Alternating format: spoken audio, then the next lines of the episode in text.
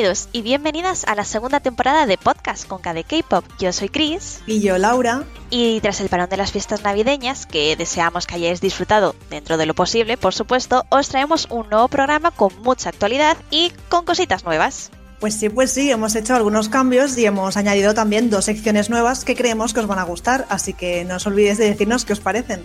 Dos secciones en las que, por cierto, vamos a estar muy bien acompañadas. ¿Qué os parece si empezamos por lo de siempre? ¿Qué tenemos preparado para hoy, Laura? Pues en el programa de hoy vamos a hablar del consumo de drogas en Corea del Sur, del grupo BTS, de idols que han debutado en K-dramas y el resto ya lo sabéis, noticias, premios y comebacks de la semana. Como ya sabéis, porque es costumbre ya en este programa, el mundo del pop coreano no es todo mariposas, arco iris y todas esas cosillas. Y nuevamente venimos a mostraros una de esas partes menos bonita. Hoy vamos a hablar de algo tan delicado y perjudicial como es el consumo de drogas, el cual, por cierto, está totalmente prohibido en Corea. El último idol en estar en el punto de mira en este aspecto ha sido Ion de B2B. El ahora es integrante del grupo de Cube Entertainment ha sido acusado por consumo de marihuana, sustancia, como os comento, totalmente ilegal en Corea del Sur. Y bueno, se le acusa de haberla consumido desde hace más de cuatro años. Tras todo lo sucedido, el rapero ha decidido dejar de formar parte del grupo, dejar de formar, lo ponemos ahí un poco, lo decimos con, comillas, ¿vale? Para evitar que este, que este escándalo salpique al resto de sus compañeros. Y es que en Corea se toma muy en serio todo este tipo de conductas ilícitas que al final suponen una ilegalidad en toda regla en el país. Después de que uno de los medios de noticias más populares revelase esta información, Cube Entertainment no tardó en hablar al respecto y confirmar que el integrante de la banda estaba bajo investigación policial. Por lo general, cuando hay algún escándalo de este tipo con un idol, las empresas no dudan en echarlo. O sea, a ti te lo maquillan como el artista ha decidido dejar el grupo para que la mala imagen no repercuta en el resto, que no digo que no se sienta mal, ni mucho menos, pero creo que en algunos casos, en la mayoría de los casos, son forzados a ello porque no olvidemos que a fin de cuentas el dinero es lo que manda y siempre que pasa algo así, afecta tanto a las ventas como a las marcas que lo patrocinan y demás.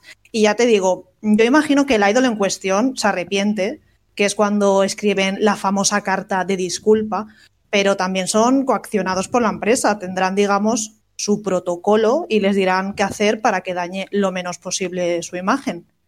Sí, sí, así es, Laura. Y bueno, sin embargo, el caso de este miembro de B2B no ha sido el primero ni, por desgracia, el, último. Eh, no ha sido el último idol del mundo del K-pop cuya carrera se ha complicado o truncado por, por completo debido a este tipo de actividades ilegales. Y es que si hay un grupo que destaca por este tipo de asuntos, valga la redundancia, son los chicos de Big Bang, donde no solamente ha habido un caso, sino varios casos de varios integrantes en el cual han estado, han estado en el punto de mira por este tipo de asuntos.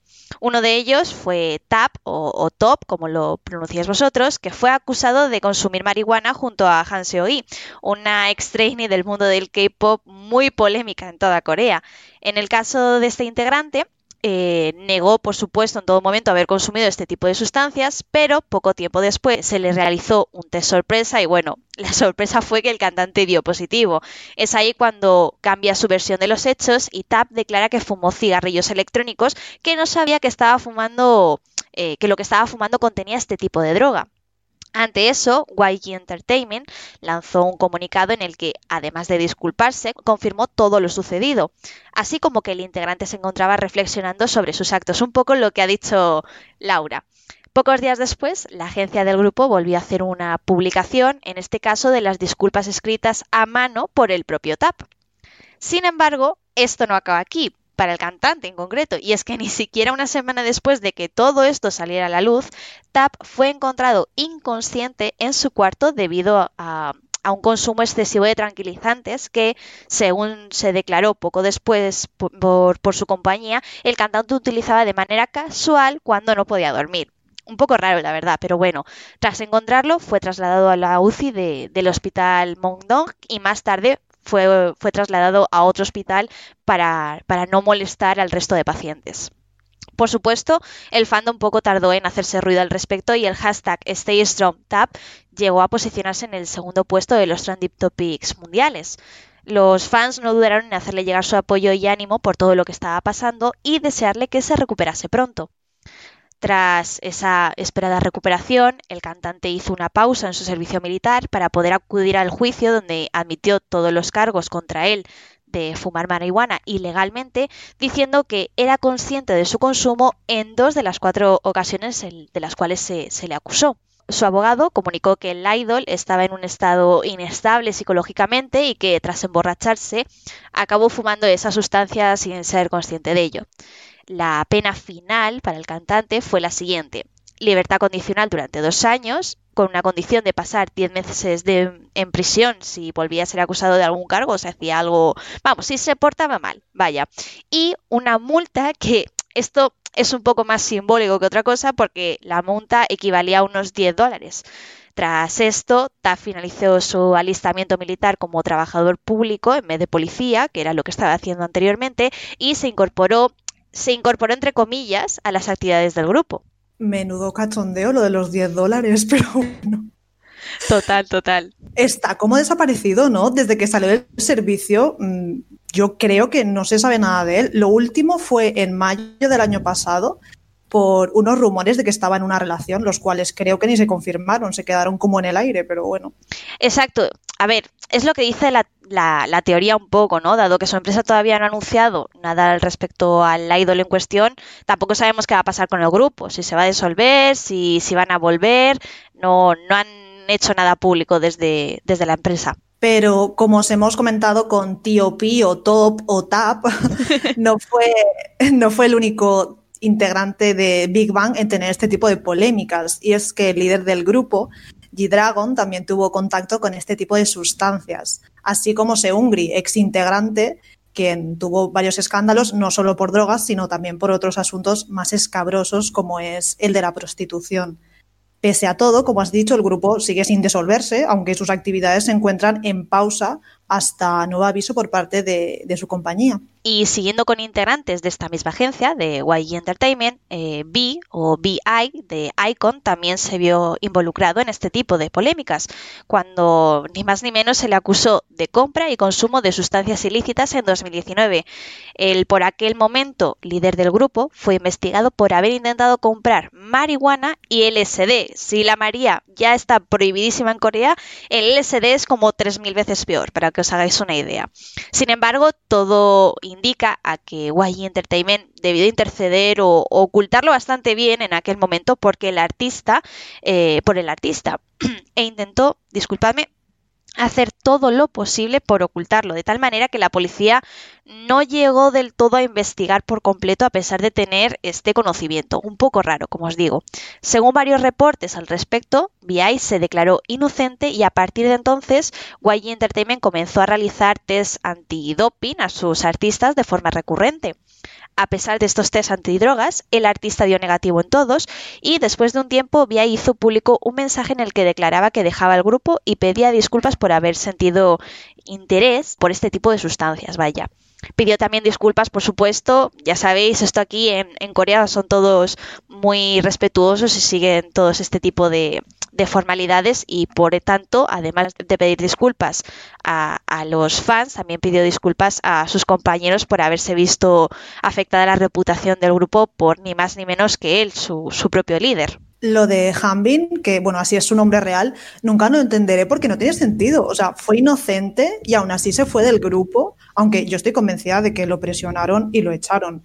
Recordemos que por aquel entonces el CEO de la compañía era Yang Hyuk y creo que todo esto coincidió, si no me equivoco, con el escándalo de fraude y prostitución que lo, involucraba a él mismo junto con Seungri. Ya sabéis que en este mundo se utiliza mucho eso de sacar noticias repentinas para, entre comillas, tapar otras. Y yo creo que, creo que eso fue lo que le pasó. Y que el pobre chico, pues mira, fue la víctima que pagó toda la mierda que había detrás de su propio jefe. Icon ahora mismo está súper parado, hace mil que no hace ni saca nada. Y a mí me da mucha pena por él y por el grupo. Pero bueno, ya os dijimos en las noticias de uno de los programas pasados que fue nombrado director ejecutivo de la agencia IOK Company Así que desde aquí le deseamos lo mejor y que cuando Icon finalice el contrato con YG que los adopte, por Dios, que los saque de ahí. No me extrañaría, no me extrañaría la verdad. Al fin y al cabo, lo bueno y lo malo de estar dentro de las tres grandes es precisamente esto, que, te puede salir muy bien y, muy mal a la vez. Y, bueno, otro grupo bastante conocido, Monsta X, se despidió de uno de sus miembros, eh, Wonho o, o Wono, no sé muy bien cómo se, se pronuncia, disculpadme, eh, por haber sido acusado primero por fraude y después por consumo de marihuana. El ex integrante del grupo fue declarado inocente poco después, ya que el equipo de investigación que llevaba su caso no llegó a encontrar pruebas de que había tenido o consumido estas sustancias. Vaya. Sin duda, fueron unos meses, cinco si no recuerdo mal, duros para el fandom de Monbebé que cada día, bueno, organizaba hashtags diferentes para brindar apoyo y reclamar justicia porque se le estaba acusando injustamente. Y sí, finalmente, como dices, la agencia lanzó un comunicado en el que decía que el caso se había cerrado y que Wono había sido absuelto de todos esos cargos. Tengo un recuerdo súper triste, por cierto, de aquello, ya que justo había sido el comeback de, de Follow con el mini álbum este, Follow la canción principal. Y pese a todo, el grupo tuvo que seguir promocionando los programas cuando claramente es que, no sé, se le veía en la cara lo, mal que lo estaban pasando. También por ello hubo mucho revuelo en redes donde los fans le pedían a Starship, su compañía, que parasen sus actividades. Es que imagínate, se va un amigo de tu grupo y te hacen seguir como si nada. Era todo como, como muy raro, ¿no? Y bueno, un caso que fue bastante sonado también fue el de Par Chun, ex integrante del grupo TVXQ se abrió una investigación ya que se sospechaba que el idol había comprado, consumido e inyectado ilegalmente filofón, así como clorazepam, una droga psicotrópica. Vamos, que sí, ya de por sí las drogas son ilegales eh, y están muy pero muy mal vistas, como ya os hemos comentado, esto ya era liar la parda, pero vamos, a unos niveles estratosféricos. Pues bueno, tras una rueda de prensa en la que Chun negó todo lo sucedido, se descubrió todo lo contrario en las investigaciones policiales, donde se llegó a confiscar su casa, su móvil y su coche en busca de cualquier prueba de estas sustancias. Varias semanas después se conocieron imágenes del idol comprando drogas y Chun fue cuando confesó su crimen y admitió ser culpable de todos los cargos sobre los que se les acusaban terminó con dos años de libertad condicional y tratamiento y fue multado con el equivalente a algo más de mil dólares. Por lo menos no son los diez míseros dólares del otro.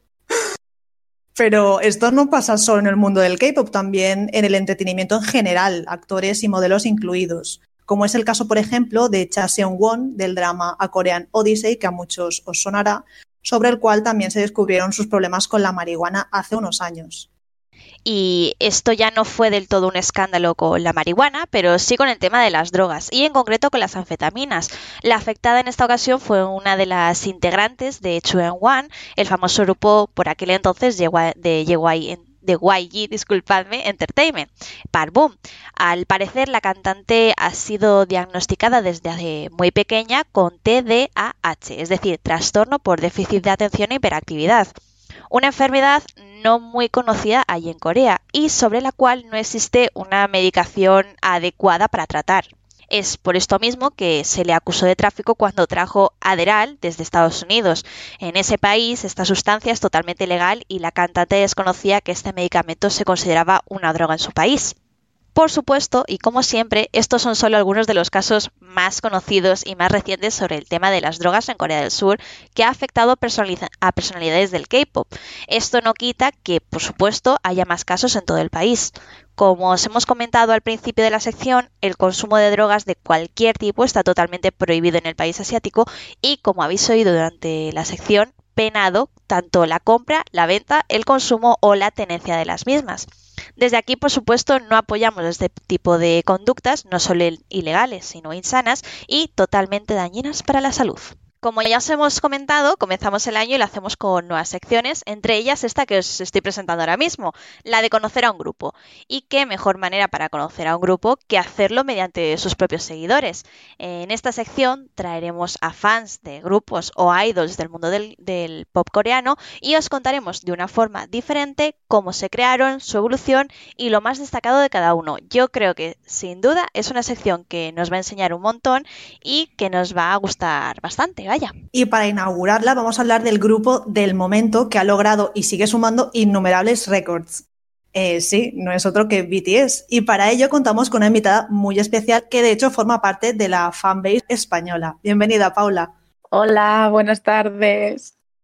Bueno, Paula, aquí en este podcast, por supuesto, nadie sabe quién es BTS, no les hemos nombrado cada semana y no estamos tentadas nunca a poner sus canciones en el programa. Así que bueno, cuéntanos un poquito, ¿quién es BTS?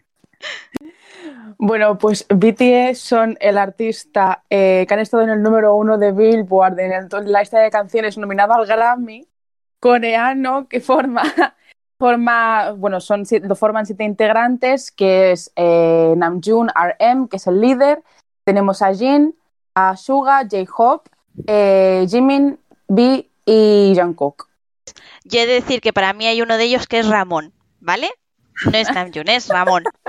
En fin, bueno, pues ¿cuándo, surgieron estos, estos chicos? ¿Cuándo, debutaron? Cuéntanos un poquillo sobre, sobre ellos. Pues la fecha oficial del debut es el 13 de junio de 2013. Ellos debutaron con la, con la canción No More Dream de su primer, su primer single, que es el Too Cool for School, que también está la de We Are Bulletproof Part 2 y se dieron a conocer pues como un grupo de K-pop que traba como más para el hip hop, eh, por la estética, el tipo de canciones. Debutaron en, creo que fue en el M Countdown en 2013, si no recuerdo mal.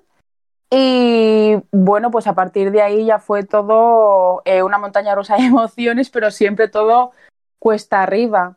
¿Cómo surgen de, de ser Tampoco quiero decir un grupo más, porque está claro que, que BTS en ningún momento fue un, grupo más, pero cómo, cómo fue ese, ese gran boom, porque al fin y al cabo, gracias a, ellos, bueno, a más grupos, pero sobre todo ellos, el pop coreano ha, dado la vuelta al mundo, nunca mejor dicho, vaya.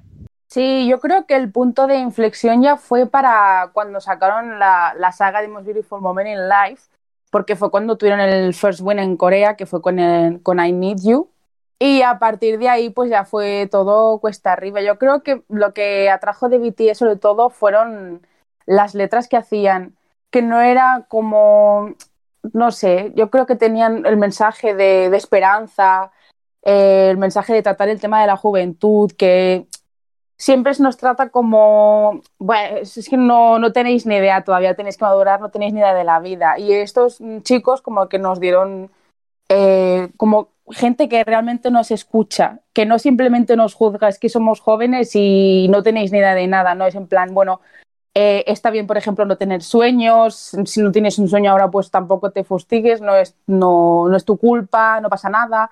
El tema también de la sociedad y sentirse un poco incomprendido, el tema también de, de la madurez, del amor y todo. Y yo creo que es un grupo que abarcando todos estos temas se ha ido acercando al, público y, cada vez pues a más público, porque cada vez sus mensajes como que son más sinceros, tratan también el amor propio, eh, dan esperanza, como por ejemplo ahora el, el, disco de Bill, Life Goes On, que es un tema que, bueno, pues habla un poco de cómo es la vida de la pandemia, qué va a pasar ahora, pues mira, la vida sigue. Total, totalmente de acuerdo contigo. De hecho, lo, lo comentamos Laura y yo, ¿verdad? Cuando, cuando hicieron la performance en los Mama o en los Melon, si no me equivoco, que, que, al final es eso. Yo creo que al fin y al cabo son un grupo que, como tú dices, al final te termina enganchando por ese tipo de cosas y que además, eh, algo que, que ha destacado también con BTS es que se ha relacionado mucho con, con artistas, si no me equivoco, Laura, Laura y, Paula. Vaya, tenéis aquí, tenemos aquí dos nombres hoy. Eh, pero os pregunto un poco a las dos, porque claro, hay que decir que es que, bueno, ya, ya lo sabe la gente que nos escucha, pero es que aquí doña Laura también es, es muy, muy poco army, ¿no? Entonces, yo por eso la pregunta la lanzo a las dos, pero al fin y al cabo lo, lo que también destaca de BTS es eso, que se ha desarrollado y se ha y se ha involucrado con muchos artistas, no solamente coreanos. Si no me equivoco, eh, Steve Aoki. Con el remix de Mic Drop y también fue el productor de, The Truth and Told, que es la canción de la vocal line de Love Yourself Tear. Hmm. También Boy With Love, que la hicieron con Halsey. la de Best of Me que está producida por The Chainsmokers, la de Make It Right, que está la versión que es solo BTS y luego la que es con Lauf, que también luego colaboraron eh, Jungkook y Jimin con, con él, haciendo la de Who. Es que hay un montón, o sea, es que si nos tuviéramos que poner aquí a hacer una lista exactamente de todas las colaboraciones o, gente, eh, que es lo que digo, internacional, que ha participado mm. en, en, sus canciones, creo que sería muy, muy larga la lista. Por ejemplo, la de Chase Morques, lo de Chase Morques yo no lo, no lo sabía, me parece muy interesante, la verdad. You got the best la cantaban hace poco también en el, en el concierto de Año Nuevo. Sí. eso solo como, como grupo. Luego tienes ya las mixtapes en solitario, que por ejemplo Suga con Agus D en su, en la, por ejemplo en Dichu colaboró con Max también, colaboró con Nihua, colaboró con, con Arem en una de sus canciones también, luego RM en su mixtape aparte. No, en la mixtape no colaboró, creo que fue un tema aparte con Whale, la canción de Change. Y ahí luego también con Yunha ha colaborado en, la canción salió hace justo un año. Me parece alucinante. También es que al fin y al cabo, a día de hoy, ¿quién no conoce a, BTS y los tenemos todos los días en los anuncios de Samsung en la tele, no? Cada vez que sale mi, padre la canta y toda la canción. No, no, total, total. O sea, yo la primera vez que lo vi, que yo tampoco creéis que yo aquí soy de poner la tele y tal, pero bueno, lo típico que pones un día la tele y estaba con mi chico y, y te juro que grité. O sea, Hasta ese punto fue, ¿vale? Entonces, es un poco, es un poco alucinante a lo que han llegado estos chicos, porque, por ejemplo, por comparar, eh, Blackpink, que también es un grupo muy grande, también tuvo una colaboración el año pasado con, Samsung y no ha llegado hasta este punto. Que también hay que decir que la canción de Dynamite eh, ha hecho también una locura. Telita, telita, Dynamite, lo lejos que ha llegado. Bueno, nominada al Grammy está. Exacto, eso te iba a decir, eso mismo, está nominada a los Grammy y ya no solamente por los Grammy, sino que es una canción enteramente en inglés que, que, bueno, a día de hoy, ¿quién no la ha escuchado? Y si no la ha escuchado alguien, no os preocupéis que seguro que Laura la pone en el programa de hoy. Todo el mundo, todo el mundo a escuchar BTS, todo el mundo a escuchar Dynamite, que es una canción que además anima un montón. Eso te iba a decir, yo la he escuchado, mira, no sé las veces que la he escuchado y no me canso, te lo juro, es como que me anima un montón, me da un subidón. Sí, sí, es que es precisamente lo que ha dicho antes eh, Paula, que, que, es la típica canción que tú la escuchas y te pone contento. De hecho, yo tengo una amiga que estaba así un poco chof, eh, descubrió Dynamite porque yo le empecé ahí a, meter un poquillo los grupos ahí de K-pop y tal, no sé qué, y dio con Dynamite. Y bueno, o sea, un día estábamos las dos en una cafetería tomándonos algo, eh, acabamos mm, bailar, o sea, medio bailoteando ahí en el sitio, escuchando Dynamite. Con eso os digo todo. Pues la de veces que estoy mm, sacando la mesa después de cenar y empieza a sonar la canción con, con Dynamite el anuncio de Samsung y me ponga a bailar que temo por mi vida con los cuchillos en la mano. Tengo que bailarla sí o sí. Ay, madre mía, madre mía. Y, bueno, cuéntanos un, poquillo más de, de, los chicos, porque alguna curiosidad, algo así sobre ellos, porque a mí me ha chivado Laura, que estuvieron a punto de, disolverse. Yo sé que este tema no os gusta, pero creo que es una cosa muy interesante a comentar. Entonces, intentando no sacar el tema aquí eh, tristón, intentemos un poco comentarlo por encima, si os parece. Es un poco el tema Lord Voldemort, creo yo, no se nombra. el tema innombrable. El otro, el otro tema de que tampoco se habla, que bueno, la gente ya sabe cuál es sin yo decirlo. Sí, yo lo sé, lo sé. Pero. Yo no lo sé, yo no lo sé. No lo voy a por ese y acabo por el R.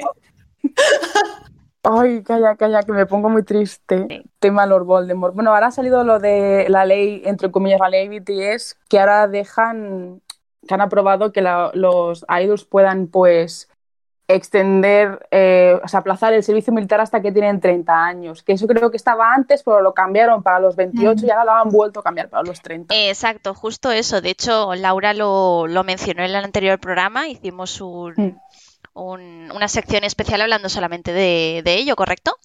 Sí, mm, estuve ahí un rato hablando de lo que es la ley esta BTS que habían hecho y efectivamente eh, era algo que ya estaba, simplemente han hecho algunos cambios que claro, al único grupo al que le favorecen esos cambios es a BTS por donde ha llegado, así que... Que nos dejen el, el tour, que nos dejen hacer el tour cuando acabe. Que acabe la, pandemia, hagan el tour y luego ya se vayan al servicio. Pero el servicio es rapidito, por favor, lo, lo quiero para que empiece hoy y acabe mañana. Madre mía, madre mía. Bueno, ya veremos a ver qué pasa. También hay que comentar que encima uno de, ellos, Suga, si no me equivoco, se, se operó para también estar on point para el servicio. Sí, no lo, creo que no lo dijo directamente, pero creo que sí, porque en el servicio militar lo que si tienes alguna lesión física no te dejan hacer el servicio. Se operó el, el hombro hace poco porque tuvo, bueno, antes de debutar, él trabajaba a media jornada repartidor y entonces tuvo un accidente de, de moto y le pasó lo del hombro y lo que pasa con estas cosas es que puedes que sea una rascada de nada como que puede que te pasara lo que le pasó a él y lleva él ya mmm, casi ocho años va a hacer mmm, bailando sin parar como No, tres normal. más dos No, no, si ellos no, no bailan, ellos están estáticos todo el rato, por favor. No. Todo el rato ahí dale que te pego pues al final también le pasa factura y se operó también hace poco pero bueno eh, ahí está el pobre recuperándose como puede eh, quejándose en Weverse de cuando salen BTS en los programas, que los quiere ver ya.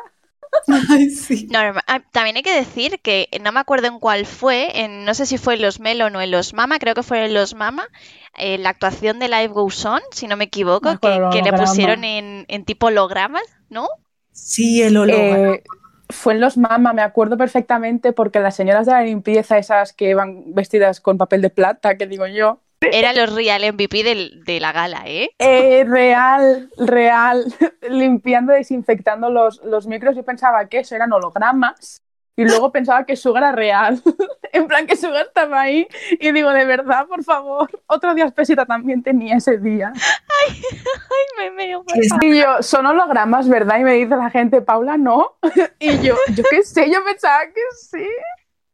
Ay, madre mía, no, no, pues esas señoras, vamos, ojalá fuesen hologramas, porque estarse toda la gala con los taconazos de un lado para otro, eh, mérito, mucho mérito, la verdad. Y bueno, eh, el drama de tenerlos en el parking con el frío que hacía, mira, de verdad. Es Ah, es verdad, verdad. es verdad. Es Lo estuvimos que- hablando también en el, en el último programa. A mí me pareció muy fuerte, o sea, no solamente por ellos, sino por todos, porque precisamente eso, Sí. los, los dejaron, los únicos que tenían camerino eran algunos eh, artistas y en principio los presentadores, que ya me dirás tú, los presentadores. Sí, sí, además no están de toda la gala. Creo que se Exacto. van turnando, van por secciones, pues chica, cuando acaben dos, que se vayan a su casa y dejen ese camerino a otra persona. Me pareció como muy, muy falta de respeto, porque además justo ese día hacía muchísimo, bueno, es que es diciembre, se hace muchísimo frío en cualquier parte del hemisferio norte, o sea, yo, siendo consciente de que estamos en una pandemia y siendo consciente de todo lo que está pasando y demás, creo que podían, eh, lo que podrían haber hecho es hacer una excepción y a los artistas que sabían que tenían que recoger el premio, comentárselo en plan, tú vas a tener que recoger el premio y tú también y tú no. Y los que no, porque tengo entendido que los que no tenían que recoger premio fueron igualmente. Si no Sí, me actuar. equivoco. Ya, pero las lo podrían haber hecho actuaciones, pregrabado. pero las actuaciones ya estaban pregrabadas. Mm, La- Todas estaban, creo que algunas no. La ¿eh? gran mayoría sí, si no me equivoco. Al fin y al cabo, eh, muchos aparecían con otros outfits el- cuando recogían premio Sí. y los que no aparecían con otros outfits, o sea, te quiero decir, se notaba que no era ni el mismo escenario ni el mismo nada. Yo creo que tendría ya, ya. sentido que, mira, pues bueno, haces la actuación y te vas. ¿Sabes? que había muchas formas de hacerlo, de hacerlo posible. Incluso como hicieron, por ejemplo, los Emmy, creo que fueron, que fue cuando ganó Zendaya, lo de la actriz revelación, eh, lo recogió en su casa. Ella iba vestida de gala, pero estaba en su casa con su familia. Pues Bueno, podrían haber hecho, hecho- un poco así. De hecho, en muchas galas de premios lo hacen así, en los, no sé si en lo, en algún otro, no me acuerdo ahora mismo el nombre, pero tengo, yo tengo visualizado ahora mismo a gente en su casa con el premio. Bueno, de Sí, hecho, Ibai, Ibai grabó cuando ganó el premio al streamer del año es verdad. Sí, sí, desde su casa. Yo le voté. ¿Quién no? Y Yo- bueno. Qué Tía, feo, se, pod- qué se podía votar a- se podía votar al Faker y todo. Yo lo hubiese votado a él, a Faker. Y bueno, volviendo un poquillo aquí a hablar de, los chicos, cuéntanos un, no sé, ¿hay alguna otra curiosidad o así, anécdota interesante del grupo que, tengas en mente que te gustaría compartir? Pues así que se me venga a la cabeza. De operaciones también de que estábamos hablando, el que también tuvo una operación de tabique fue RM, Namjoon, pero... Acá Ramón. Eh, Ramón, pero no fue estética ni nada, simplemente tenía, bueno, explicó que tenía el, tabique desviado y que tenía que dormir incluso con un aparato, pobrecito, y lo tuvieron que operar de eso. Y ahora, pues mira, ahora puede rapear incluso más tiempo porque puede coger más aire. Ostras, qué curioso, qué curioso, la verdad. no lo sabía, no lo sabía. Y bueno, lo del tabique desviado, bueno, eso es muy normal, creo yo. Hay mucha gente que se opera de, de lo del tabique, es que si no, si tienes que estar viendo con aparato y todo, tiene que ser súper molesto. y más el que tiene que estar viajando por todos lados y que a veces duerme en aviones. No, y ya no solamente eso, sino también por su propia profesión, que al fin y al cabo te, incita a tener que estar a coger aire, a, mantener, pues... Claro. Exacto, entonces eso se, se nota al fin y al cabo. Sí. Y, bueno, coméntanos eh, así los premios e hitos más relevantes del, del grupo. No todos, no eh, todos, porque es, lo que he dicho antes, o sea, no hemos hablado durante semanas y semanas de no sé cuántos premios de Dynamite o no sé cuántos premios de, de Live Son, entonces un poco así los más relevantes, por ejemplo, como que están nominados a los, a los Grammy, si no me equivoco, ¿no? El top, uh, top Duo Group Performance, Pop Performance, es que son nombres tan raros pero básicamente Dynamite BTS. Ojalá pudiéramos votar, ojalá, pero bueno, eso lo llevan expertos, esperemos que los expertos tengan buen gusto. Que no nos vuelvan a robar, que no nos roben. A ver, también hay que decir que es que mm, yo viendo a las armies en redes sociales y los votos y todo, eh, como, como haya que votar, como exacto, como haya que votar, difícil que no lo ganasen, pero bueno. Sí, sí. No, por ejemplo, eh, bueno, sin ir más lejos, su premio, así que fue el primer premio más gordo que tuvieron, fue el, el de Sang en los Mama en 2016, el álbum del año, que fue cuando ese speech, qué bonito fue, es que me acuerdo que estaba eh, Namjoon hablando y de golpe Suga aplaude y hace ¡pum! y se gira y se pone a llorar y yo como no me llores, que yo también. Y yo ahí ni siquiera, o sea, todavía no, no era fan de, de BTS, o sea, lo vi después, eso, o sea, ya siendo fan y me puso a llorar y todo. Digo, imagínate si lo hubiera vivido yo. Ay, pero eso a mí me ha pasado un montón de veces, ¿eh? De a lo mejor no ser en ese momento fan, pero cuando te vuelves fan de un grupo, ver este tipo de cosas cuando buceas por, por YouTube, este, este maravilloso mundo, y de encontrarte con estas cosas y decir, ay, se me escapa la lagrimita. Los eh, Jungkook Funny Moments, J-Hope Funny Moments, Jimin Funny Moments, luego los eh, Introducing BTS. Y ahí a, es todo... a mí me flipan los vídeos de An, Unhelpful Guide of. Una, una guía que no ayuda de nada sobre este grupo. Y en realidad está súper currado. Sí, porque te ayuda un montón también a un poco conocer, de conocer cómo es la personalidad de cada miembro. Porque hay, yo, por ejemplo, si no hubiera sido por esos vídeos, no hubiera conocido los programas que tenían el gallo, BTS que tenían antes. Y luego el de Ram BTS tampoco sabía que existía hasta que me, me ponían los comentarios en plan, ¿de dónde es este vídeo? Y salía el link, me metí en V-Live y descubrí el mundo ahí también, en plan, ¡Ah! que también hacen directos aquí. Qué maravilla, qué maravilla. Bueno, y también tienen Weavers, que es, a mí me parece alucinante, porque es un fan café al fin y al cabo, ¿no? Hmm. Y están todo el rato hablando y bueno, si, si ya te llegan a leer y responderte, yo creo que ya eso es living, ¿no? Hmm. Eso ya me gustaría. Sí. Eh, a una chica que se llama Sophie, creo que le contestaron, otra que se llama Andrea, que es la Black X Agus D, que es una chica que sube un montón de, de contenido, lo traduce, porque creo que sabe coreano o algo así. Y, justo fue a ella la que le, a, la que le contestó que fue como, wow. Hay mucha gente que no sabía que esa chica era española y fue como, ¡Ah, eres española. Yo tampoco lo sabía. Pues si tiene puesto de nombre Andrea. Momento de revelación. Pero sí, fue muy guay. Además, yo creo que esa, que esa app va muy bien porque es como que estaba al alcance de todo el mundo. El fancafé era como más rollo porque estaba todo en coreano para subir de nivel. Eh, tenías que escanear no sé cuántos álbumes y responder preguntas súper enrevesadas. que encima no, no, podías ni buscar siquiera y tenías que contestar, creo que en coreano también o algo así. Yo es que del fancafé me, me, me hice del fancafé y dije, aquí me quedo. Yo no subo de nivel ni nada, a mí me interesa lo que suben un poco por encima y ya está.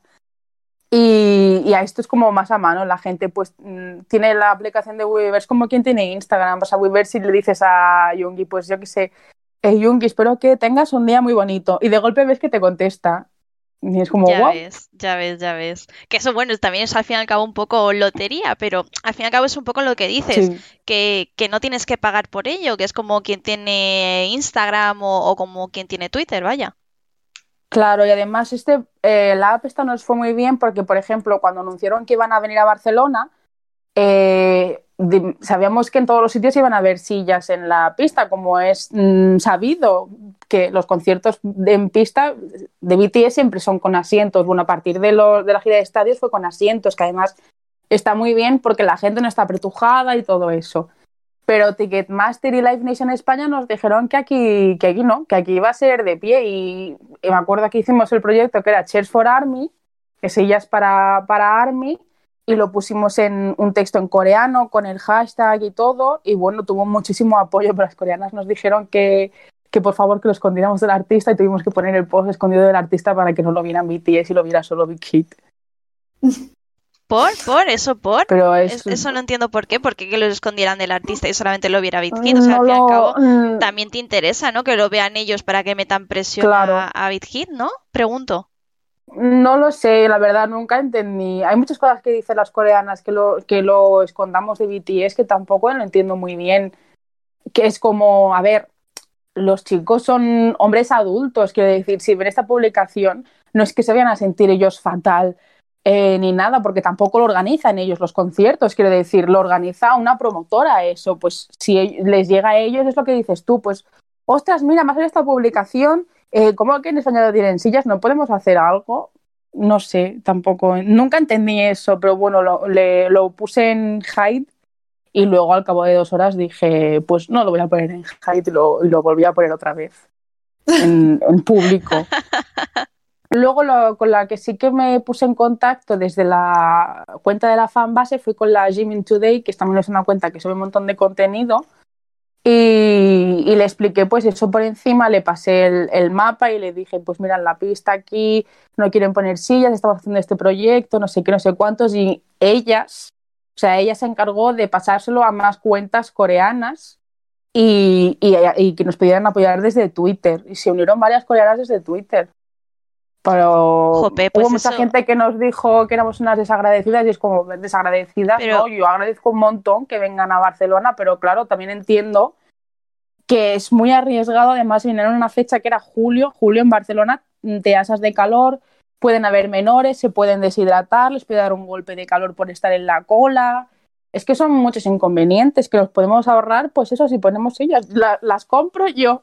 Sí, me hacen una donación, a ver, y, que ya no es, y que ya no es por cuestión de dinero, porque al fin y al cabo en todos los eh, escenarios, estadios y tal, están preparados de tal manera para que tú tengas, o sea, tienen las sillas como tal para cualquier evento que tengan ellos. Entonces no es algo que digas, eh, tienen que pagar porque les sale más caro, porque vamos, no sé si a lo mejor les sale más caro luego a Ticketmaster o a Live Nation el decir, bueno, también vamos a poner las sillas y a lo mejor el recinto nos las alquila por X precio y tal, pero vamos, que siendo una empresa como son ellos, no creo que por, por ponerlas hubiesen arruinado, vaya. La excusa que nos pusieron fue que si no tendría que ser más caro aquí, y es como de eso nada, en el resto de conciertos la pista vale exactamente lo mismo que nuestro concierto. Entendería que, por ejemplo, nuestras entradas, las de pista, me lo invento, fueran de 20 euros y las del resto de Europa fueran de 50 porque te cobran la silla, 30 euros por una silla, pero vaya. Eh, pero la cosa es que era el mismo precio, pues claro, por el mismo precio queremos las mismas condiciones. No lo sé, o sea, no lo veo tan, tan descabellado, yo tampoco. Bueno, mucha gente que nos llamó desagradecidas, pero es como desagradecidas, no, es por el hecho de la seguridad de las personas, o sea, no tiene nada que ver una cosa con la otra. Ya, una cosa que, que destacaría también de BTS es que, bueno, el fandom en general del K-pop, vale, yo creo que la mayoría pues son adolescentes, ¿no? Pero, por Mm. ejemplo, en BTS, dado los mensajes y todo esto que tiene, es como que conecta más, ¿no? Empatiza más con gente de más edades, no solo adolescentes. Sí. Y, y eso me parece muy curioso y muy bonito ver ir a un concierto y tener al lado a una Marmy de estas que se dicen, o, o a la- incluso a la abuela. O sea, tiene una variedad increíble el fandom. Eso me gusta mucho también. Claro, tú imagínate que va al concierto una abuela porque le gustan BTS y va con su nieta que también le gustan BTS. Es que sería tan bonito. Y, y claro que le pones a la señora mayor, lo vas a poner en pista, pobrecita. No, con todo el mundo de pie, no, por una silla. Exacto, no, y ya no solamente eso, que es que encima una señora mayor, que si la pones al final del escenario, o sea, del, del estadio, no va a haber un, Hombre. un cagurri, o sea, ya no veo yo que, que, que tengo 25, o sea, va a haber Por una favor, señora sí. mayor. Con lo de la pandemia no me puedo ni poner gafas porque tengo que elegir entre llevar la mascarilla o ver. Yo lo Bueno, siento es que mucho, no, no he logrado es- descifrar. Es, No horrible, descifrar. es horrible, es horrible. De proyectos así también de destacar de, de BTS, mm, diría por ejemplo el de One in an Army, que se encargan de hacer un montón de donaciones, recolectar un montón de dinero y lo donan a un montón de sitios. Cuando igualamos la, la donación que hicieron BTS para el movimiento Black Lives Matter, cuando pasó todo lo del George Floyd y que fue ya la gota que colmó el vaso para mucha gente. BTS donaron un millón de dólares y nosotros como ARMYs también eh, hicimos este proyecto de igualar la donación, incluso creo que donamos todavía más dinero. Hmm. Y Fue- bueno, ese proyecto, pero un montón. Es que siempre hay proyectos Sí. en activo, que si plantar árboles para sus cumpleaños, o no necesariamente Sí. para los cumpleaños. Hay, no sé, hay un, un Google de estos que se lo, se lo dije a Chris y lo, lo comentamos en un programa, que recoge todos los proyectos hasta la fecha desde el 2016 y es una barbaridad. O sea, hay casi mil proyectos. Exacto, es exacto. que A es mí, una pasada. a mí lo que me sorprende es eso, que son los propios fans, las propias armies al fin y al cabo, ¿no? Bueno, los propios armies, que no solamente hay, hay chicas, que también hay hombres. Sí, sí, o sea, es una, es una pasada. Porque además son, casi todos los proyectos son como donaciones a, a X sitios eh, que sabemos que van a ayudar. Por ejemplo, eh, hay muchas fanbases, también muchas fansites que también donan un montón de, dinero a, a sitios también que, hayan- que, puede, que están directamente involucrados con BTS. Pero es que también, eh, por ejemplo, tenemos a Jimin, que Jimin ha pagado eh, un montón de, becas en la escuela donde él hizo danza, porque recuerdo que él explicó que en, en la escuela en la que estuvo haciendo danza él no podía pagar las clases, pero le dejaron bailar porque era muy bueno.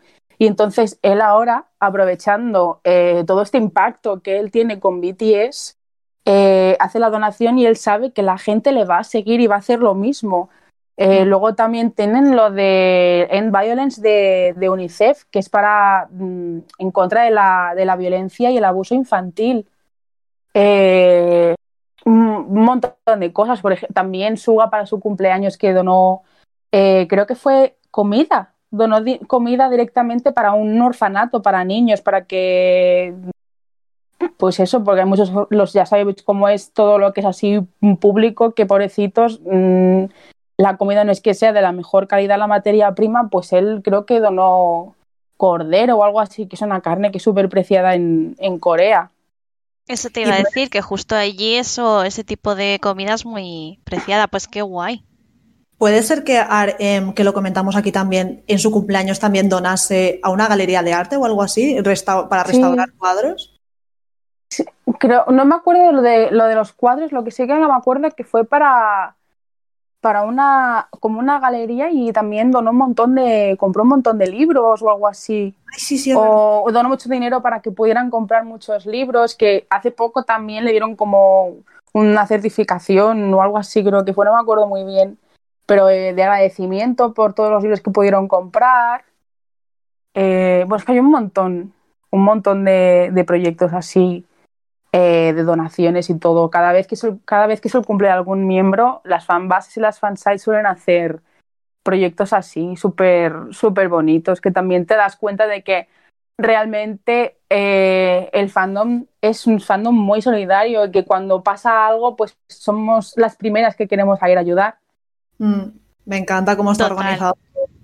A mí, a mí es lo que más me sorprende de, de las armies, el, el- la, la marea, la marea que, que causa cuando hay algo, cuando están involucrados ellos o cuando quieren hacer algo por ellos. Me alucina el movimiento que hay y, y cómo, cómo se vuelca el, el fandom por completo, vaya. Y bueno, también me Sí. gustaría preguntarte, ya dejando en cierta manera a BTS a un lado, ¿por, por qué les sigues? O sea, tú personalmente, ¿en qué momento de tu vida diste con ellos y dijiste, ¡buah, me voy a hacer fan de ellos? Uf, yo estaba en un momento muy crítico de, de mi vida, pero bueno, creo que como casi el 90% del fandom. Eh, hay un dicho que es, tú no conoces a BTS por casualidad, siempre llegan a, a tu vida en el momento justo. Y a mí es exactamente lo que me pasó. Yo estaba en una época de mi vida muy, muy chunga, por decirlo así, y justo aparecieron con, cuando sacaron justo Not Today y Spring Day. Con Not Today ya me hice fan, porque me encantó la canción, pero es que Spring Day fue, me hizo Army, por decirlo así. Eh, yo mm, lloré muchísimo escuchando esa canción, no tenía ni idea de lo que estaban diciendo, pero yo me puedo llorar eh, como si no hubiera un mañana. Hmm. Yo creo y que... a partir de ahí, dime, No, no, no, termina, termina, perdona. no es que digo que a partir de ahí pues ya fue, eh, Fue empezar fue a coleccionar todos sus discos, sí, sí, en plan, eh, los voy a proteger toda mi vida. Ay, qué Fue guay. porque más eh, no, me, ayudaron, me ayudaron tanto que fue como mm, no sé cómo decirlo. Fueron como una, una tirita para el alma. Yo lo que te, yo lo que te iba a decir es que, bueno, que nos pasa un poco a todos lo de no tengo ni idea de qué están diciendo, pero me gusta la canción. Sí. Ay, de verdad, me- no, es que me, me, me encantan ellos, me encantan cómo son, cómo son como personas, cómo son como artistas, me encanta su música, eh, me encanta que estén tan volcados en todos los temas así sociales, que tampoco hace falta que estén todo el día hablando de, ello, pero sabes que mm, de golpe aparece un artículo de Naver y te dice que BTS ha hecho esta donación o ha apoyado esta, esta causa, ¿sabes? Y que es- están, son conscientes de lo que pasa en, en el mundo, que no es que porque ahora sean millonarios y famosos eh, ya pasen de todo porque yo estoy en estatus que no me afecta nada, ¿no? Es el hecho de eh, que están siempre pendientes de, de todo lo que pasa, informados y no sé, a mí todo, todo esto me gusta porque me, me hace quererlos no solo como artistas, sino también como seres humanos y como que conecto más. Realmente tampoco les conocemos al 100% porque no sabemos cómo son en su vida privada, pero yo creo que esto ya es un poco como, como un teaser de lo que serían ellos como humanos, ¿sabes? Mm. Sí, entiendo, entiendo un poco por, por dónde vas. Y ahora, antes de, de terminar, me gustaría preguntarte dos cosas, ¿vale? Uno, eh, ¿qué le dirías a una persona que acaba de conocer a BTS y que le está empezando a gustar? ¿Vale? Imagínate que aquí en el podcast eh, hay alguien que dice, ah, pues mira, estoy empezando a escuchar así, yo qué sé, eh, Dynamite, he empezado así a escuchar las, las canciones del nuevo álbum de V y tal. Y una recomendación así muy breve, en plan, que le dijeras, ¿vale? Y antes de finalizar la sección, quiero que nos recomiendes una canción, una única canción, que no sean las típicas de, de las title tracks ni las B-sides, sino Uh. una canción así que no sea a lo mejor tan conocida y que tú digas, esta me encanta. Pues a la persona que está empezando a conocer a BTS le diría que, como dijo aquí mi amigo, lo escuche con que no se cierre, porque sea otro idioma, otro estilo musical que no ha escuchado nunca, que lo eh, empiece a escuchar a BTS con un poco con, con la mente abierta y que realmente va a descubrir algo muy bonito, que va a escuchar eh, música de calidad, unas letras que seguramente eh, le ayudarán muchísimo y que siga, que siga escuchando BTS, que se vea los runs BTS para que vea cómo son ellos de caóticos, cómo siete personas son capaces de pelearse por un vale de descuento para comprar ramen. Y, y mi- una canción que quiero recomendar mucho, mucho, Home, de Lo sabía, lo sabía. El, En el momento que Chris te lo ha preguntado, estaba pensando, Paula va a decir home. No ha sido, no ha sido intencionada la pregunta, ¿eh? hay que decirlo. No ha sido intencionada. Estaba entre home, autumn leaves, que es la de es de The Most Beautiful Moment in Life Part 2 o la de This Is, que me ha gustado muchísimo, muchísimo, muchísimo. ¿Y de álbum con cuál te quedas? Yo con Wings, o sea, mi álbum favoritísimo del mundo. Yo creo que también, pero el, el repackage que tiene la de Spring Day y la de Not Today, pues es que ese, o sea, ningún disco de BTS tiene ninguna skip realmente, Diles. pero es que ese disco es inmaculado, o sea, no tiene una sola cosa que digas, bueno, eh, no está mal, pero tampoco me entusiasma, no, no, o sea, todo el disco es maravilloso. Y luego tenemos el, el Wings Concept Book, que es el, el santo grial, creo yo, del fandom, del merch de BTS, que es eh, espectacular. Bueno, pues, pues yo creo que, que nos ha quedado así un poquillo clarillo quiénes son estos muchachos que no conocía a nadie, básicamente. Y, y nada, Paula, muchas, muchas gracias por, por venir. Gracias a vosotras por, por invitarme y estoy dejando ya las secciones con, con otros grupos a ver a quién puedo estanear y, a dar, y darle mi dinero. Muchas gracias, Jope. Me alegro que, que, te esté gustando esta nueva iniciativa y que encima la hayamos inaugurado contigo y con, y con por supuesto, los chicos de BTS, vaya. Ya sabemos que en el mundo del K-pop los artistas destacan por ser polifacéticos. Cuando son trainees también se les enseña, entre otras cosas, a actuar y es por esto que muchos han tenido la oportunidad de debutar como actores en K-dramas. Algunos ejemplos de idols que aparecen en K-dramas son IU y Baekhyun de EXO en Moon Lovers, Choi Mino de SHINee y Taeyong de BTS en Hwarang, Jin Young de GOT7 en His Psychometric o Cha Eun-woo de Astro en My ID is Gangnam Beauty y que actualmente, bueno, está en el punto de mira ya que está protagonizando el drama del momento True Beauty. True Beauty no me suena de absolutamente nada, Laura. Ni que estuviese yo obsesionada con cada episodio que sale, ni que me estuviese leyendo el webtoon. en fin, bueno, y si queremos hablar de dramas, tenemos que contar con un experto. Bueno, no con un experto cualquiera, con el experto en dramas. De hecho, seguro que a más de algún seguidor del podcast le suena porque le conocisteis durante las retransmisiones en directo que realizamos el mes pasado. O tal vez por su cuenta de Twitter, arroba. Que, por cierto, si no le seguís, no sé a qué estáis esperando. Bienvenido, Johnny. Hola chicas, ¿qué tal? Bienvenido. ¿Cómo estás? Bienvenido. Inauguramos sección nueva contigo, una de las dos secciones nuevas de, de, esta nueva temporada del podcast. Muchas gracias por venirte. No, vosotras por haberme invitado, que además ya sabéis que a mí me encanta vuestra compañía y siempre escucho vuestro podcast para cada semana, cada vez que presentáis un nuevo pro programa, yo estoy ahí como en plan, ¡ay, chincha! Tengo que escucharlo ya. Y bueno, pues me hace mucha ilusión formar parte también de él. Ahora ya me siento como en la mini familia. Así que, arigato más.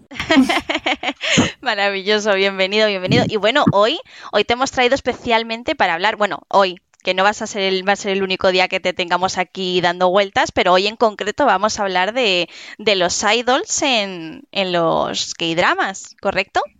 Sí, eh, la verdad es que ligando un poco eh, la temática de vuestro programa, que es el K-pop, eh, y el mío, que es un poco el tema del cine de las series coreanas, pues qué mejor forma de empezar que unificando ambos temas, cosa que está muy ligada actualmente más, eh, teniendo en cuenta los grandes artistas y grandes idols que están apareciendo en escena. Así que yo creo que es una gran forma de comenzar y bueno, pues a ver, a ver, porque la lista es amplia porque hay muchísimos que, aparte de ser grandes artistas musicales, Eso. también son, lo son de las series. Eso te iba a decir, que al fin y al cabo, hay, es lo que ha dicho Laura al principio de la sección, muchos, muchos eh, idols cuando están practicando, cuando están en su época de trainees, se les enseña a actuar. Es por eso que algunos o no debutan como idol y debutan como, como actores, o viceversa, que actúan como, como idols de, K-pop, pero terminan dedicándose o haciendo apariciones en, en los K-dramas. Y bueno, la lista es bastante amplia, pero vamos a ir poco a poco. Y lo cierto que si nos ponemos un poco en, en, plan expansión, da la sensación que en Asia en general es un tema que se lleva mucho, dado que muchos de los artistas, grandes actores, por ejemplo, de Hong Kong, como clásicos como Andy Lau, Alan Tam, eh, que son consideradas las grandes voces de Hong Kong, son ante todo grandes actores. Eh, me viene a la memoria si hacemos un poco un viaje a Japón, pues tenemos ahí a Miyabi, tenemos a Masaki Suda, tenemos a Jun Mashimoto, ¿no? Que es una leyenda gracias a Hana Yoridango, que es la versión original de Boys Before Flowers, y luego ya en Corea. Entonces me da a pensar que es que los asiáticos lo hacen todo bien. O sea, tienen, tienen un gen especial que, lo hacen todo de maravilla. Y, que son muy polifacéticos, que valen para muchas cosas. O sea, ya no solamente que, hagan las cosas bien, sino que hacen muchas cosas muy bien, vaya. Sí, sí, la verdad es que sí. ¿Ves? Eh, a ellos les dan talento y guapura y a mí me dan dos gatos. O sea, qué más repartido está el mundo. Total, bueno, tú dos y yo cuatro aquí, los, los, los gatos. Bueno, yo uno, pero mira, los tres nos complementamos con los gatos. Total, total. Somos la familia del, del K-pop, de los dramas y, de los gatos. Pues sí, y nada, si queréis, por ejemplo, comenzando un poco eh, lo que es el tema, es que, como comentábamos, la lista es tan amplia, podríamos empezar hoy en día por cualquiera de los idols musicales que estén en actualidad y seguramente podríamos sacar de entre su carrera algún que otra aparición, pinito o incluso protagonismo en, en algún drama. hay otros que hacen más carrera en cine, en las K-movie. Y por ejemplo, yo si tengo que empezar por alguien, comenzaría por mi amada, ¿no? Por la queridísima Ayu, que yo creo que es una idols, pero bueno, no deja de ser solista y sin embargo en el mundo de K-drama ha, hecho verdaderas joyas. ¿Quién no ama a IU? ¿Quién no ha visto? Yo a IU la conocí no como cantante, sino como actriz en un primer momento. Yo yo después de verla, eh, yo la vi en, concretamente en Hotel de Luna, que es lo que te he comentado antes, ¿Mm? y, luego realmente de esto lo típico que vas investigando por, por YouTube, como, como siempre hago, vaya, y me la encontré cantando en un concierto la, la canción principal y dije, ¿cómo? esta mujer canta y ahí fue ya cuando me empecé a, a, investigar un poco de ella cantando, de ella en dramas, de ella un poco en todo y digo, madre mía, esta mujer de verdad lo hace todo y todo bien. Sí, es que encima tiene una voz, una voz preciosa. Y en el aspecto interpretativo es una actriz que ha ido de menos a más. Ella debutó en Dream High. De hecho, Dream High eh, fue uno de los dramas en los que más artistas idols eh, debutaron. Por ejemplo, se me ocurre ahí que también aparecía Bai Sushi, aparecía Tak Jeon de 2PM, aparecía Wo Jung de 2PM eh, Kim Song Hyun, que bueno, que él es actor más que idol musical, pero por ejemplo IU nos regaló papeles como Moon Lovers junto a Lee Jong-gi, nos ha regalado Persona en Netflix, eh, Hotel de Luna que comentabas, uno de mis dramas por excelencia que es My Mister, eh, también protagonizada por ella, y lo cierto es que no sabes decir qué es mejor, si actriz o cantante, porque es que es una superdotada, la chica todo lo que hace lo hace fantásticamente y lo, lo que nos ha mostrado a nivel interpretativo es que ha ido de menos a más. Inicialmente se le comparaba como una actriz a la altura de Bai Sushi o Park Shin Hye, esas actrices que no, no, no caían bien a todo el mundo, era como la amas o la odias, y sin embargo ha sido capaz de desbancarse de ahí y crear su propio género, su propio personaje y hoy en día creo que es muy muy son muy pocas las personas que no son capaces de reconocer lo gran artista que es. Su, propio estilo. Eso es. Todo lo contrario, por ejemplo, que le puede pasar a Bai Sushi, ¿no? Bai Sushi, con quien curiosamente Ayu debutó en Dream Hike pues Bai Sushi es otro de los ejemplos de idols musicales. Ella estaba en el grupo musical Misa y tiró hacia carrera interpretativa tanto en cine como K-dramas. Actualmente la hemos podido ver en Startup o tiene bueno, dramas muy reconocidos eh, a nivel mundial, incluso películas de grandes éxitos. Y es una actriz, ¿no? Que creo que, por ejemplo, ella sí sigue con, con esa imagen de o la quieres o la odias. No tiene término medio. Baisushi es la pobrecita y se ha quedado. Y bueno, eh, si queréis podemos dar más ejemplos de actrices eh, que han pasado por el, por el mundo del K-pop o al revés. Por ejemplo, ahora eh, uno de los grupos de moda, Blackpink, una de sus integrantes, como es Jisoo, actualmente está haciendo sus pinitos en el mundo de Dramaland. Recientemente se le pudo ver en un pequeño papel en Crónicas de Asudal, y ya para este año se espera su primer protagónico, que va a ser con Snoop Drop, que bueno, se espera que con como uno de los títulos más deseados de 2021. Así que tenemos ahí, por ejemplo, a Jisoo, que puede acabar siendo esa clase de eh, cantantes que acaban en el mundo de la interpretación, pues como por ejemplo tenemos otras actrices como Seol de AOA, que también pues ya no sabes decir si es mejor cantante o es mejor actriz, porque la chica está haciendo una carrera interpretativa.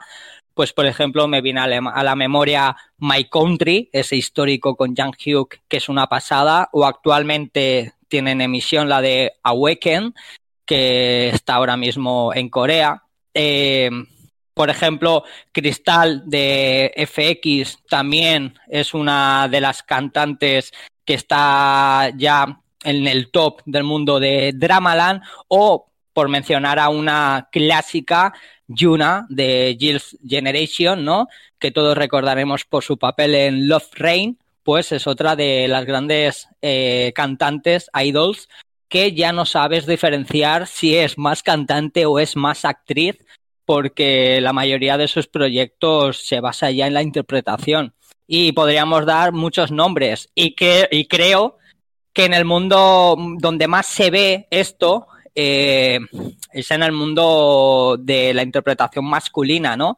En la interpretación masculina hoy en día tenemos, por ejemplo, a Taekyon y Juno de 2PM que constantemente están protagonizando dramas. Tenemos a Choi Siwan, Siwan de Super Junior, por ejemplo, o sea, Siwon de, de Super Junior ya prácticamente es un actor. Lo hemos visto en Was Pretty, ¿no? Was Pretty lo convirtió en un icono dentro de Dramaland. O I'm C1 de CEA, eh, que actualmente está protagonizando Run On em, en emisión en Corea. Pero este chico ha sido protagonista de uno de los mejores dramas de 2018, como fue Strangers from Hell o anteriormente Missing, me viene a la memoria eh, el grupo Big Bang, que es mi grupo favorito de K-pop, y por ejemplo ahí tenemos a T.O.P. T.O.P. en Dramaland eh, ya no hace trabajos, prácticamente en el cine tampoco, está un poco parado, pero él fue protagonista de una de las mejores series de antaño como era Iris, y luego también ha realizado bastante películas muy top eh, por ejemplo, Park Jun-chun, Park Jun-chun que era de TVX o TVX, que luego formó parte de J&J, eh, Park Jun-chun, que actualmente tampoco está protagonizando nada, de hecho diría incluso que está un poco ya fuera del mundo del entretenimiento por polémicas varias.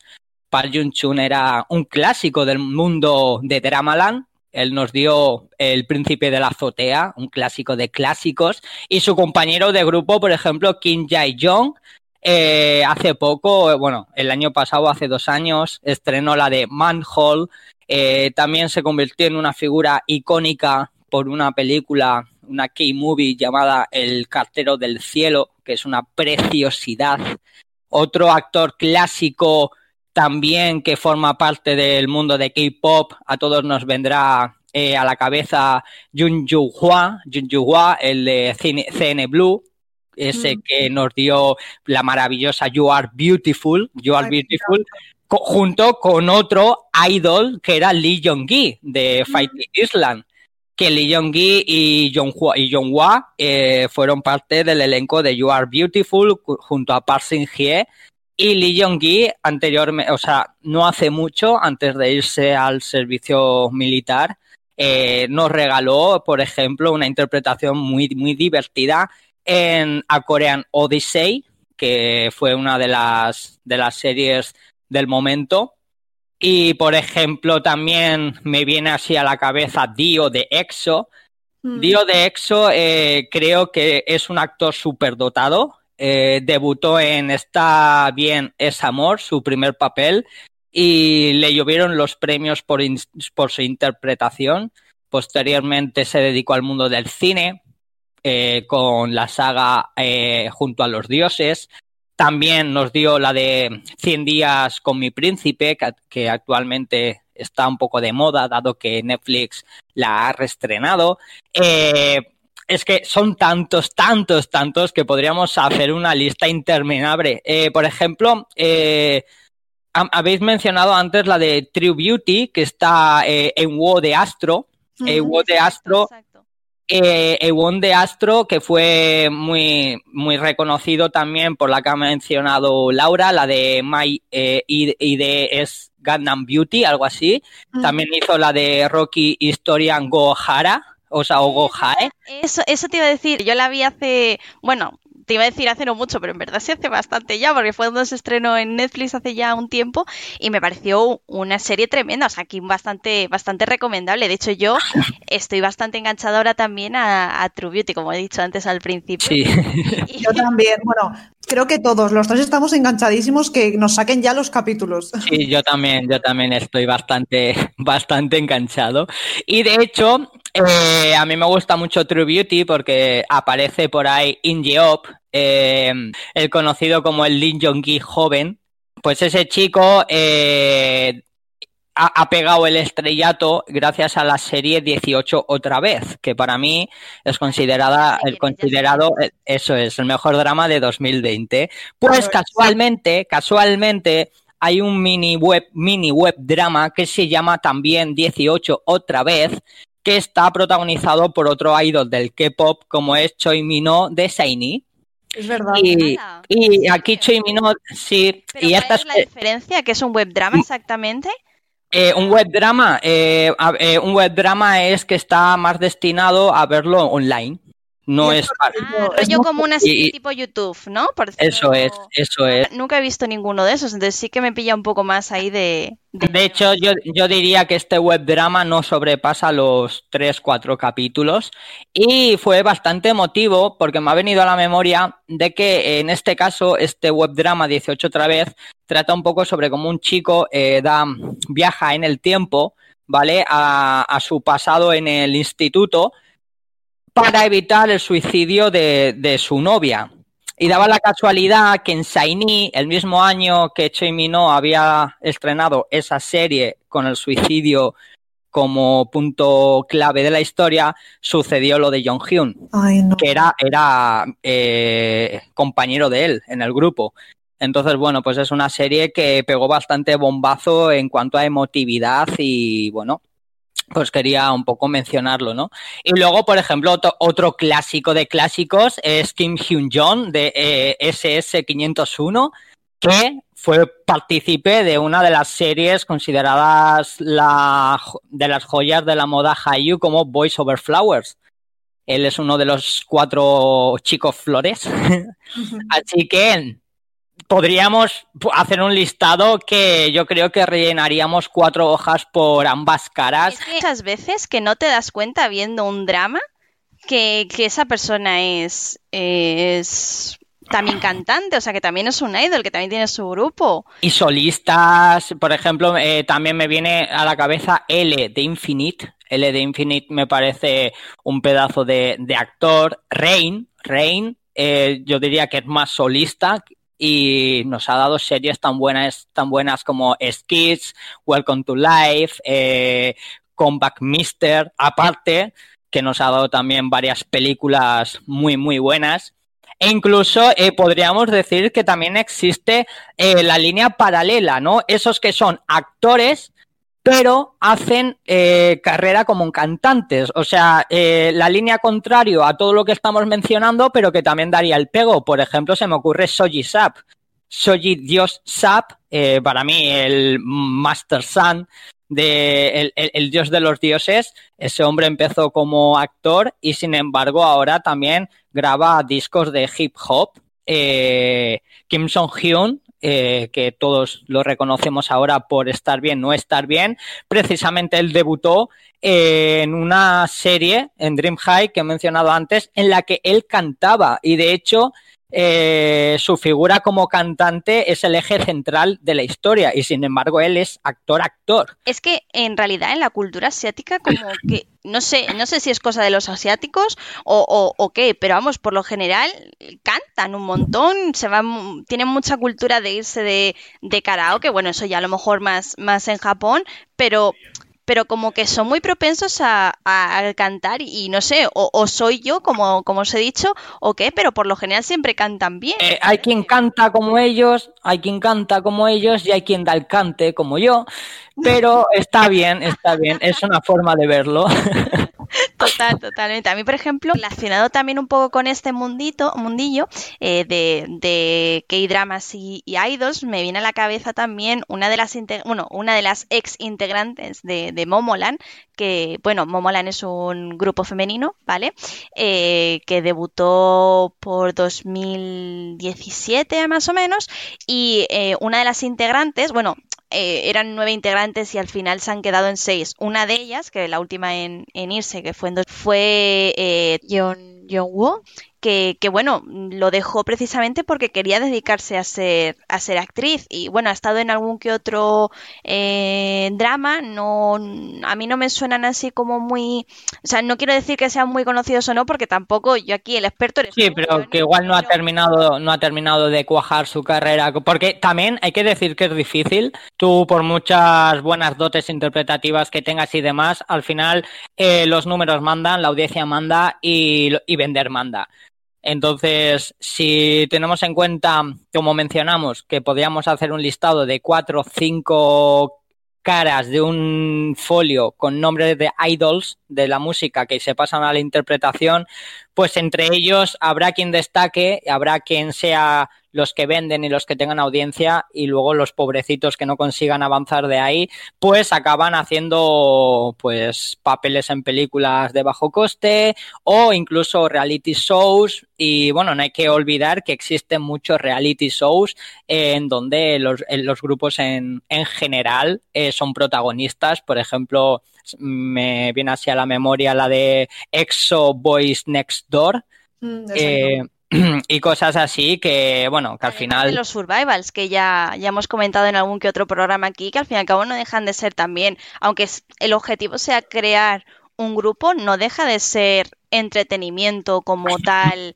Eh, para, para también para el público, tan, bueno, asiático, pero también nosotros que también lo vemos, vaya.